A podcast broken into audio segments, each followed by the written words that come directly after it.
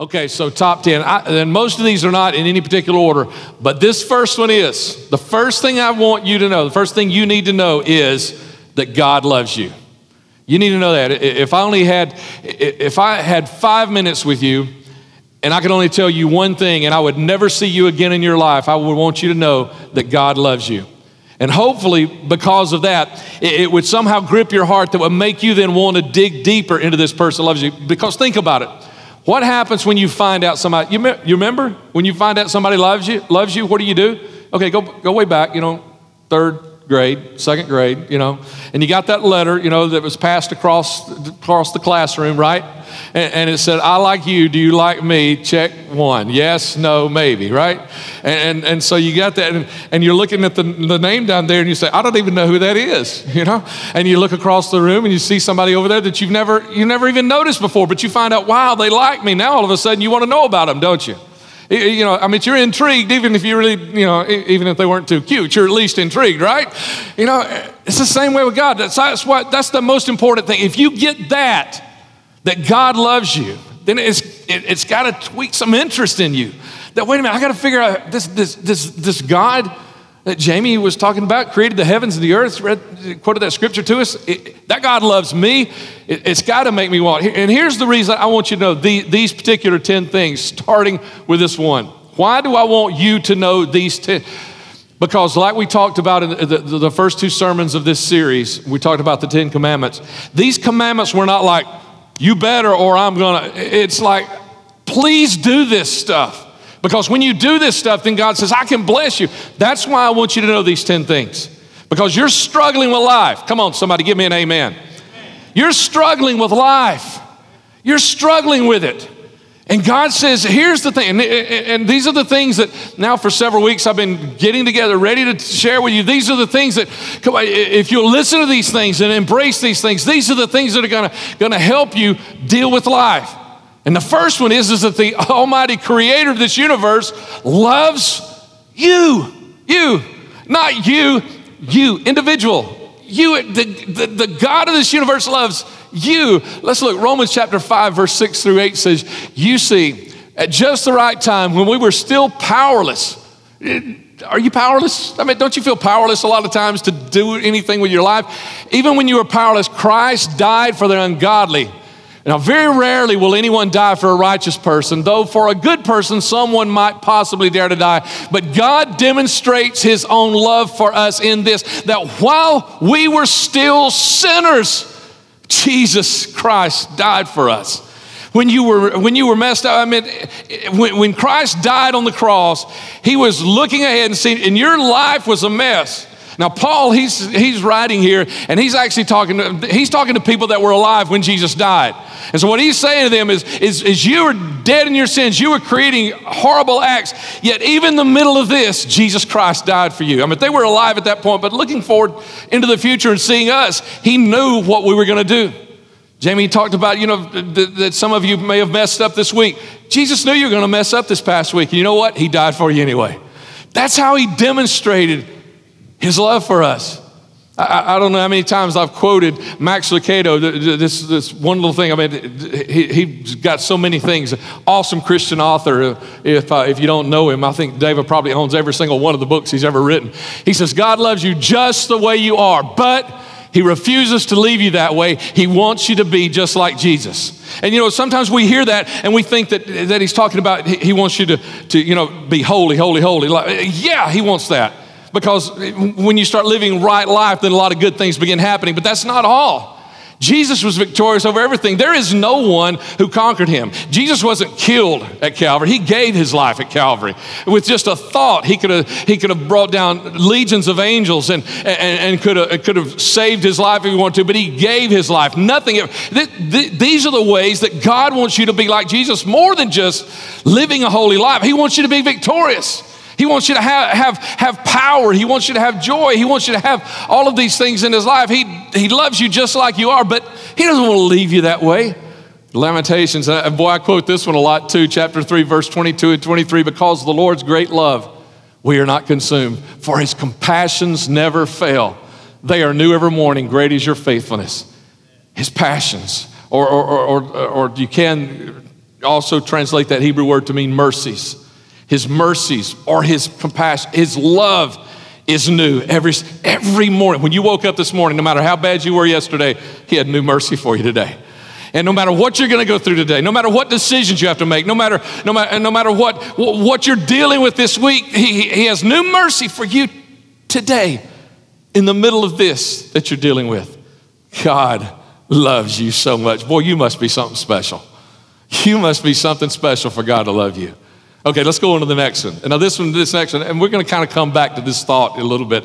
But this next one, it's it's probably more surprising to you than the first one was, and it is that he loves your neighbor and your enemy too.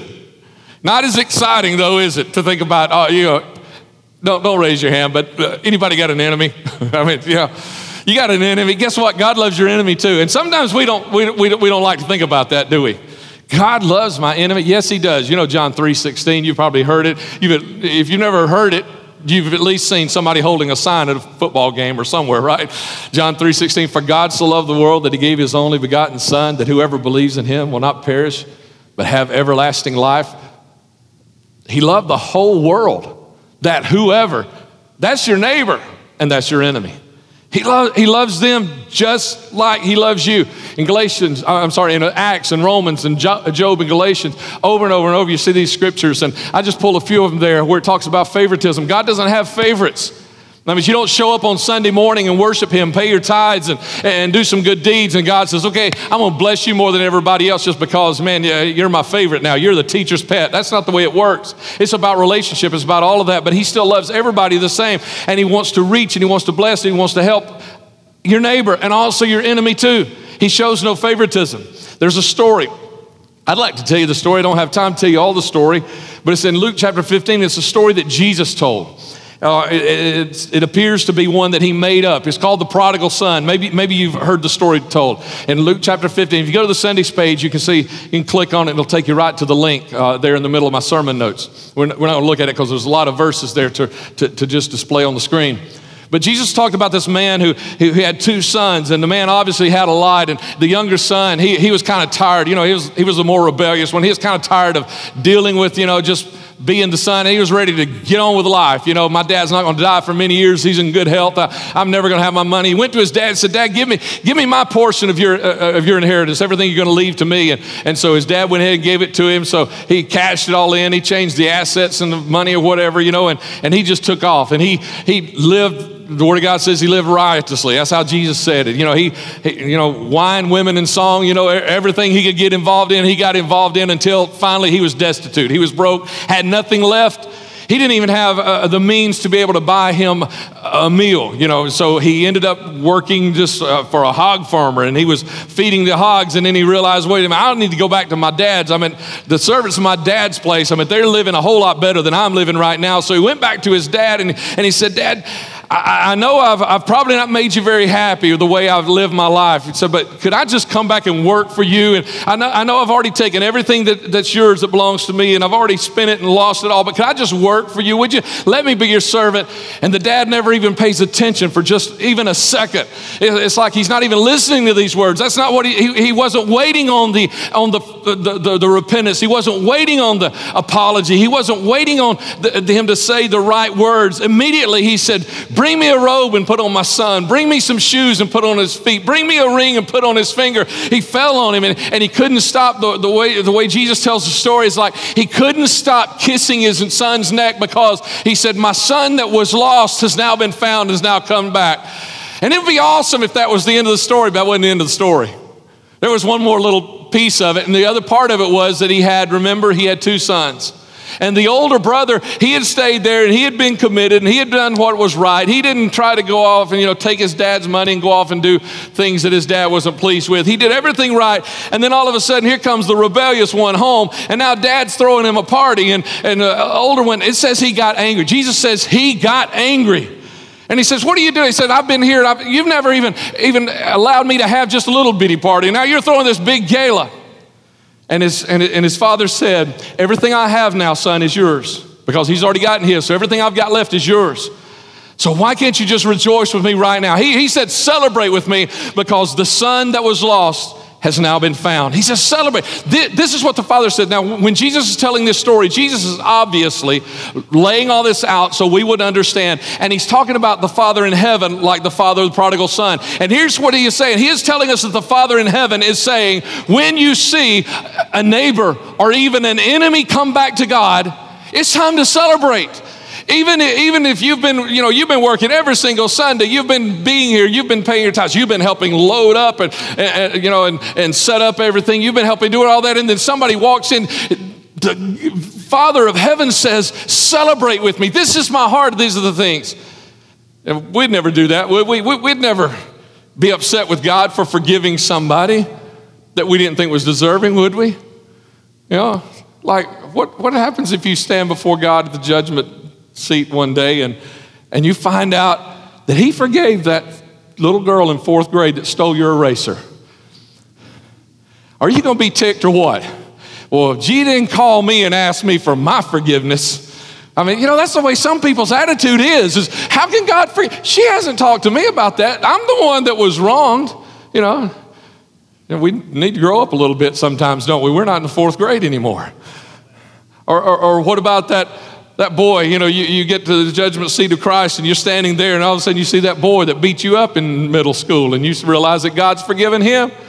And you say, I still feel the pain from that, you know, black eye that he gave me. God, and you've forgiven, you forget, you know, we, we wouldn't be that, we wouldn't be that callous, would we? Or we wouldn't be that immature, would we? Or what if we're standing there and we realize that there's a murderer standing next to us that has also been washed in the blood of Jesus. Or a rapist standing next to us that has been cleansed by the blood of Jesus. You know what Father says? He says, if it happens, when it happens, celebrate with me because my children who were lost have now come home. We have to grasp this too. We have to grasp this too that all of us need His grace. And thank God whenever he forgives. Because if you're, if you're not careful, you can get lifted up in your own holier than thou attitude, and boy, you can think you're the only one that deserves his grace, and you're going to find out you're, you're going to have a crash because the word of God says, talks about pride, talks about haughty spirits going before destruction and a fall. So don't forget this that yes, he loves you, but when you receive that grace, remember that grace is for everybody also. Amen. Uh, let me go on. Let me go on. This, this one, I, I, I could say maybe quick, but might not be.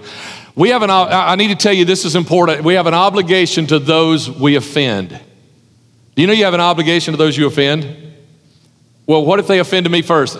That's not even in here. It's not even characterized that way. If you offend, if we offend somebody as a Christian, we have an obligation to them. This is what Jesus said. This is Matthew chapter five. This is in the middle of what Jesus says. He is teaching on the side of a mountain, and this is what Jesus said. These words are in red. If you open your Bible and you see red, this is what Jesus said. Jesus, the Son of God, says, "Therefore, if you are offering your gift at the altar, and there you remember that your brother or sister has something against you, leave your gift there in front of the altar. First, go and be reconciled to them." then come and offer your gift. Here's what he's saying He says, whenever you realize, when you remember, oh, I probably offended them, go fix it right then. And what he is saying is, if, if right now you realize that, well, I have offended somebody, he's saying, get up right now, skip out on the rest of the pastor's message, go home right now, or go somewhere right now, pick up your phone, get out of the hall, or, or call that. That's what he's saying.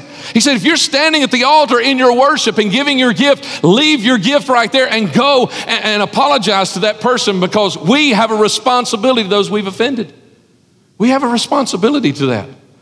When you offend someone, and, and, and, it's not about, well, who offended who or who offended who the words. If I have offended anyone, then I have the responsibility. And then it goes on from there. Because we also have a responsibility, next slide, we also have a responsibility to forgive those who have offended us. We must. Mark chapter 11, verse 25 when you stand praying, if you hold anything against anyone, forgive them so that your Father in heaven may forgive your sins. You remember the, uh, the Lord's Prayer?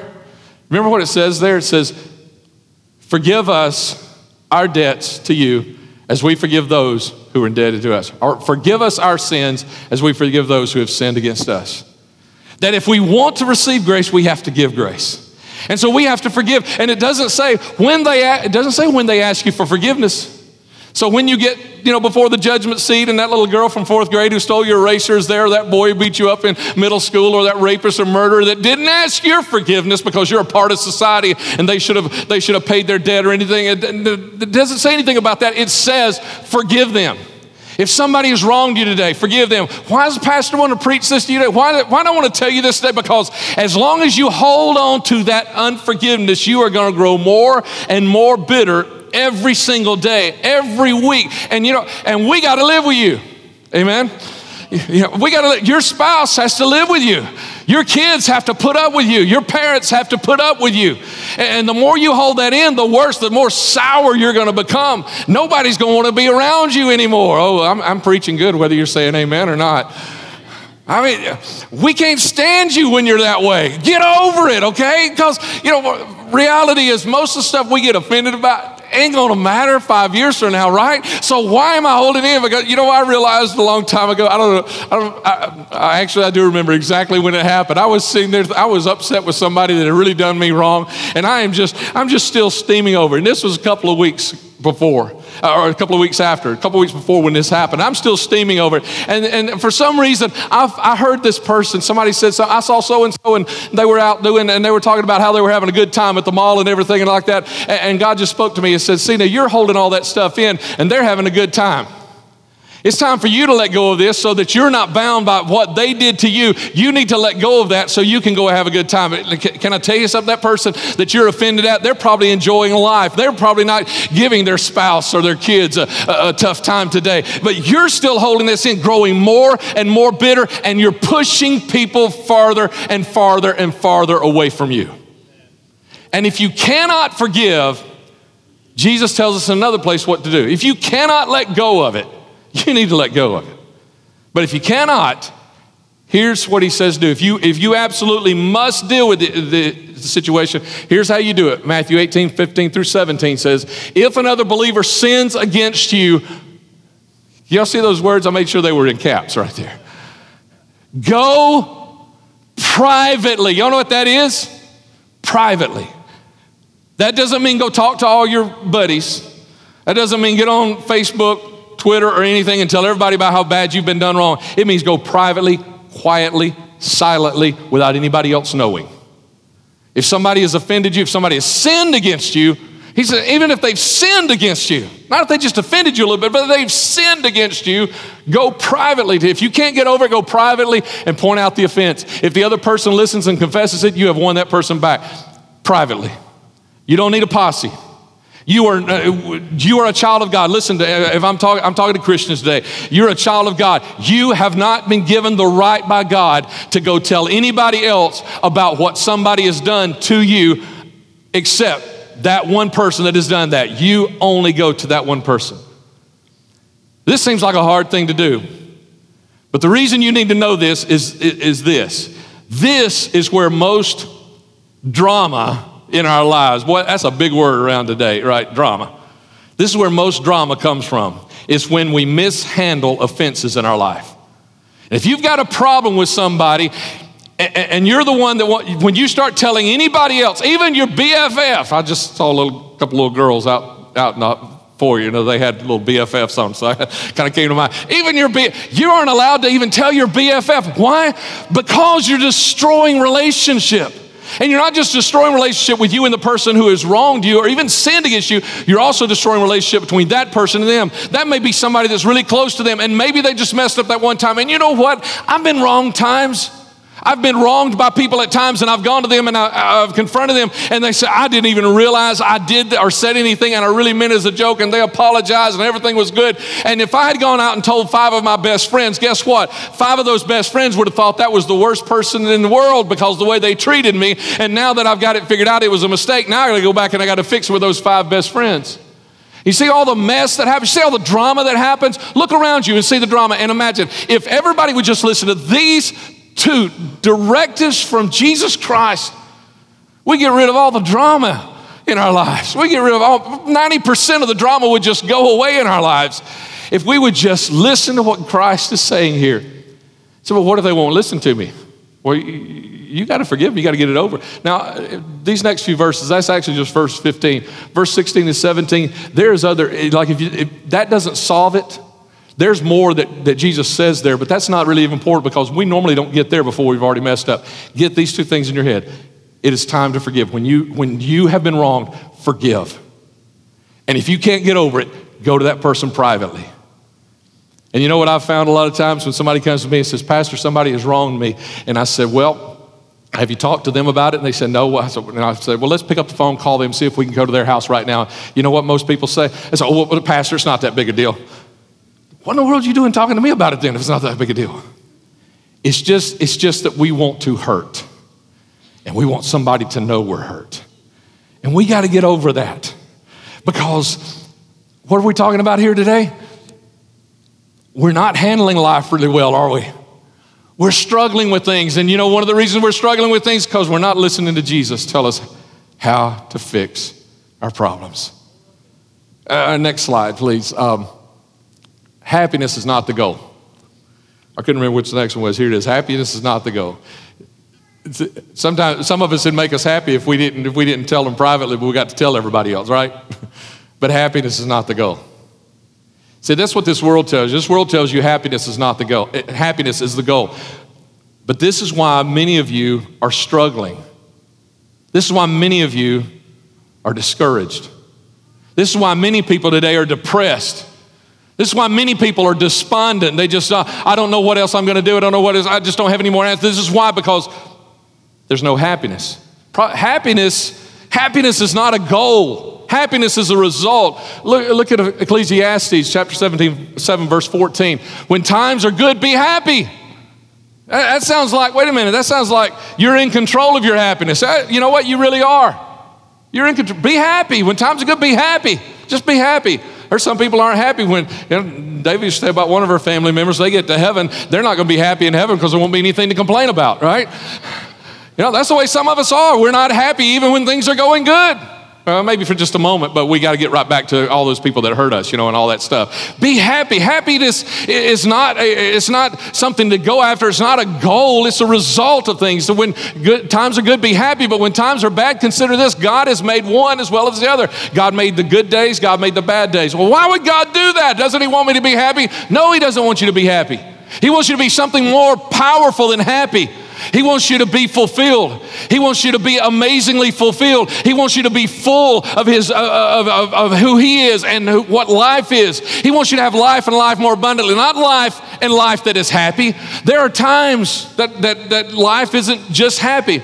I mean, you know, even even the founding fathers of this country, they understood that. You remember what they said about happiness? They said the pursuit of. They didn't say that, they, that we would have happiness every day, but we could pursue happiness. We could pursue it. You know, it's something to pursue, baby, but it's not a goal to get to. It is something. Look, in, in, in Matthew chapter 5, go there, the Beatitudes. Uh, you might have heard of the Beatitudes. Uh, we've been in Matthew chapter 5 already today. And, and Jesus says, Blessed are they who this, blessed are they who this, blessed are they. And that word blessed there also means happy. We don't use the word blessed, or, uh, you know, except a lot of times on Sunday we do, but we don't say it a lot, you know, the rest of the week. We, sometimes we don't even really know what it means means. You know what it means? It means happy. Okay, here's what, here's what this it's means. It's not saying that, that happiness is a goal, happiness is a result of doing the right things and being the right person. That's what, that's what this is saying. Happiness happens to people who do the right things and who live the right way and are the person that God intended that they be. That's what happiness is. That's how you get to happiness. But happiness is not a goal. There are some things much more important than that. You know, there have been a lot of times in my life I didn't need a happy mom. I needed that mom. My cousin used to say about his mom, she was a lot like mine in, in, in those days. Uh, we remember when we were small. And somebody called one day and asked for his mom. He said, Well, she can't come phone right now. And he said, well, Where is she? She's in her bedroom yelling at Jesus. There were days I didn't need a happy mom, I needed a committed mom. I needed a praying mom. I needed a challenging mom. Those founding fathers, if you look at their lives, if you don't know what it was like, you need to, you need to look at a good period piece video, not, not, not, not something weird. You need to look at a good period piece video and realize what they went through just so we can have this country.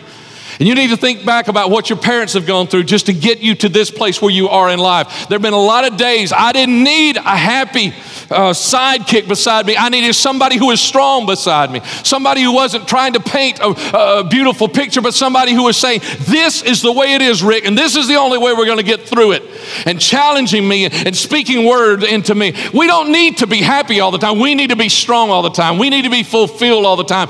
That's what God wants to happen in your life, and that's why He gives us days that are good and days that are bad to challenge us, to help us grow. Because really, those people who only want your life to be good all the time, they don't really love you. They don't really love you. Those parents that spoil it, they don't really love you. They love themselves. They want you to like them, and so they do that. But God wants you to be fulfilled and you to be in everything. Uh, what's my, my, my next slide, I think, is also there are moral absolutes. Got to talk to you about this one just a moment because the world, the world today doesn't realize this anymore that there are moral absolutes. This was an article written in U.S. News and World Report. You see the date? 18 years ago. Uh, John Leo wrote this article 18 years ago. And he was quoting a, a professor, I forget the professor's name. And he said, The kids in my class, this is college, okay? The, ki- the, college kids in my class, he said, as we were talking about the Holocaust, they said, Yes, that was horrible. But he said, he said, 10 to 20% of them cannot bring themselves to say, Yes, they were wrong. He said, About anything. But this was one specific one. And he said, one of, the, one of the students in the class said, Of course I dislike the Nazis, but who is to say they are morally wrong? That's a head scratcher there. Of course, we, I, don't, I don't like that. But who is to say they're morally wrong? Two other studies that John Leo quotes says that basically here's what students were saying is that because no one has the right to criticize moral views of another group or another culture. That they disagree. Yes, we disagree with the Holocaust. Yes, we disagree with slavery. Yes, we disagree with ethnic cleansing. But who has the right to criticize the moral views of another group or culture? That's what the world is trying to tell you today. That, that we, we don't have any moral absolutes anymore. There are no, there are no sins that are sin. There, there is no thing that everybody is supposed to do and supposed to, that there are no moral absolutes. This was 18 years ago. I, I, I got to believe it probably hasn't gotten any better because we, we continue to hear this same message spoken and spoken and spoken is that there are no moral absolutes. But the world tried to come up with some. Dr. Keith, what is his name? Keith, uh, Dr. Kent M. Keith he came up with this several, just several years ago. He is a, he's a guy that has studied moral uh, virtues and moral codes and of conduct throughout cultures of history and, and cultures all over the world, even today. And so he said, you know, there, there are a few things that we do hold as universal moral codes. Before you read through that, okay, I, I know some of you are already reading there.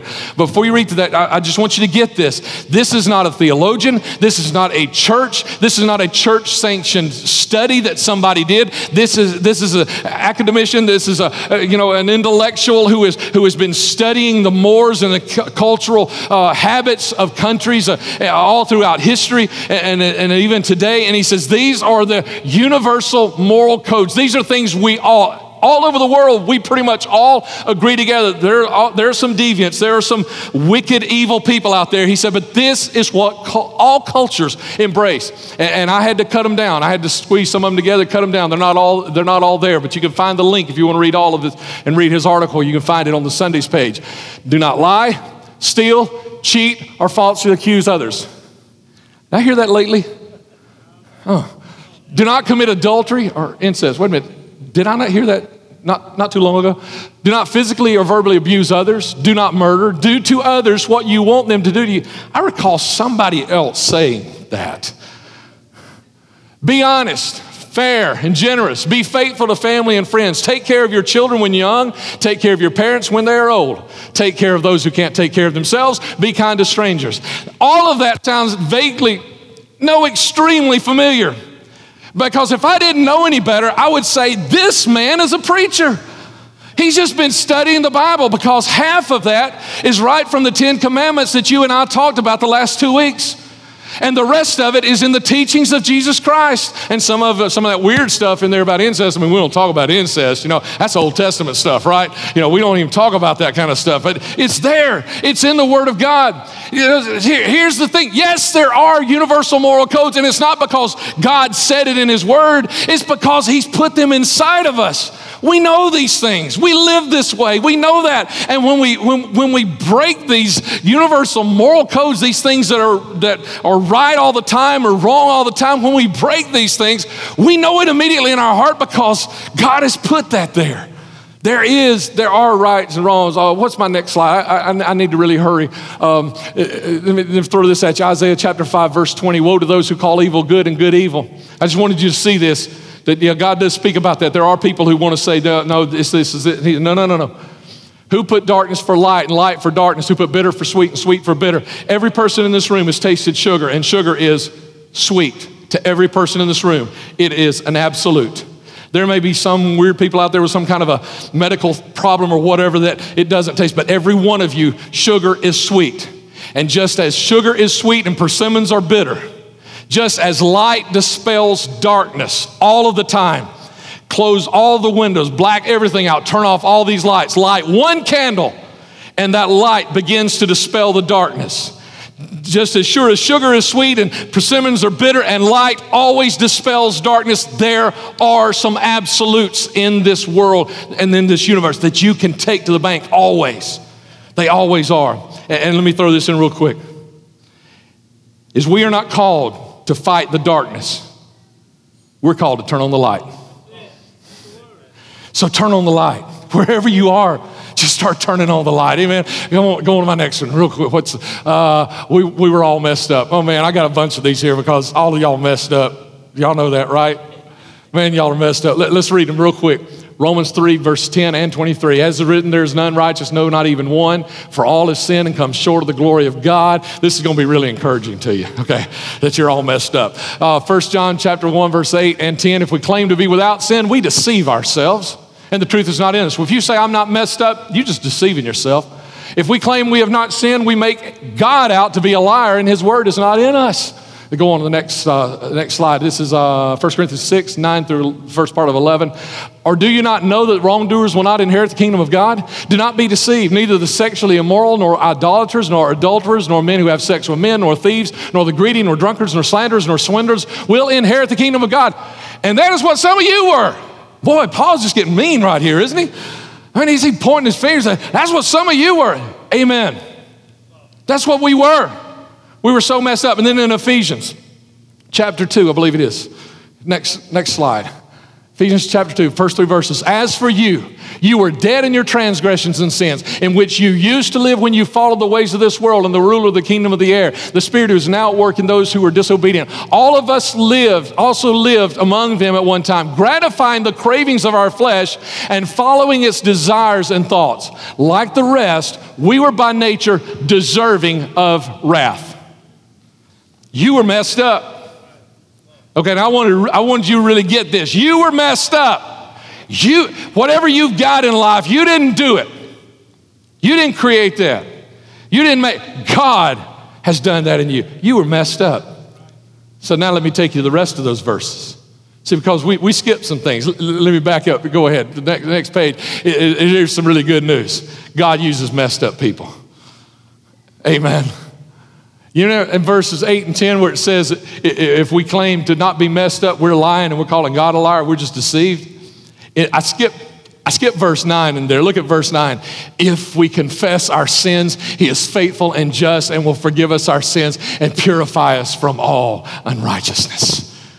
Yeah, you were messed up, but if you confess your sins, he will purify you from unrighteousness. Uh, 1 Corinthians, I think, is the next one. Uh, you know, and that's the one where uh, we ended, where it says, and that is what some of you were. But, but you were washed. You were sanctified. You were justified in the name of the Lord Jesus Christ and by the Spirit of God. Yes, you were a mess, but you've been washed. You've been sanctified. And you remember that one that says we were guilt, we were, we were guilty and should uh, receive the wrath that's in Ephesians chapter 2 we, we, we were guilty of these things. Let's look at it. Here's the rest of it. It says, We deserve the wrath of God. This is what it said in the very next verse. But Thank God. That's one of those big, awesome ones where God says, but, or nevertheless in the scripture. Thank God for it. He says, but because of his great love for us, God, who is rich in mercy, made us alive with Christ even when we were dead in transgression. And God raised us up with Christ and seated us with him in the heavenly realms in Christ Jesus. He's talking about spiritually speaking. We're not here spiritually, we're right there with him. We are raised up, we're exalted with him in order that in the coming ages he might show the incomparable riches of his grace. Man, we need to stop here and preach for about 10 minutes about his grace being so rich that it's incomparable to anything else. And that's what he has shown to us, expressed in his kindness to us in Christ Jesus. For we are God's handiwork. Man, you were messed up, but today, but today, by the blood of Jesus and by His grace and mercy, you're now God's handiwork. What you have, I, mean, I, know you're still struggling with life, but you're God's handiwork. Look at the beauty that is around you. Look at the amazing what God has already built in your life. And what more can He do? God's handiwork created in Christ Jesus to do good works, which God prepared in advance for us to do. We say it around here all the time. Everyone has something awesome to do for Jesus. He created you that way. He made you that way. And you messed up a lot of stuff, but now He has started working on you. Now you're becoming His handiwork to do awesome things that He purposed that you would do a long, long time ago. I like how D.L. Moody, he kind of explained Moses' life. Moses lived 120 years. I like how D.L. Moody kind of encapsulated it. He said, Moses spent 40 years growing up in the palace of Pharaoh thinking he was somebody. Then he spent the next 40 years on the backside of the desert watching somebody else's sheep, uh, realizing he was a nobody. And then he spent the next 40 years as God's man leading the children of Israel through the wilderness on their way to the promised land, stretching his, his staff over the Red Sea and seeing it parted, calling water out from a rock, calling bread out of heaven. He spent those next 40 years learning how God can use a nobody. That's who you and I are. And God can use nobodies. As messed up as you are, God can use nobodies. Would you stand with me when you come to the front and if you're a first time attender, we like to close around front with the final song and the final prayer. And I'd love to have you join us if you feel comfortable.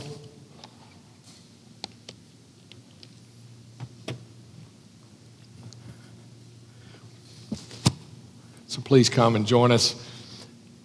Prayer team, if you'd get in place. I need to show you, uh, to go back to that one. I'm, I'm planning on using it right here. Go back with this nut. What's my, you got the next slide? Or is there not another one? Did we miss it? There we go. You must own your growth. Let me throw this at you really quick. I can't do it for you. Your pastor cannot do it for you. Your mom can't do it for you. Your, your best friend in the church can't do it for you. You must own your own growth. You have to own it. I can't make you stronger in God. Your mom can't make you stronger in God. Your best friend can't make you stronger in God. You have to do it. Make it real simple for you. Three things. Pray constantly. You know what that means? It means have conversations with God all day long. Just realize He's always there and just talk to Him all day long. Now, you need some time that just you and God kind of sit and talk a little bit, okay? If you're going to really be good friends with somebody, you can't just text them all day. Every once in a while, you need to sit down and have coffee. Okay, that's what we talk about really having prayer with God. But you just need to talk to God all day. All right? And then, and then read, read the Bible. At least a little bit every day. If, if you've never done this, at least go, there are so many good apps out there. The Bible app from Life Church is, is probably one of the most used in churches today, and I wholeheartedly support it. If you go there, you can find all kinds of places where you can just get a reminder every day of just a, a scripture. If all you can do is read one verse, every one of us can do that. You can read one verse, but when you realize how much God loves you, you get that note that, that says, I like you. Do you like me? Yes, no, or maybe.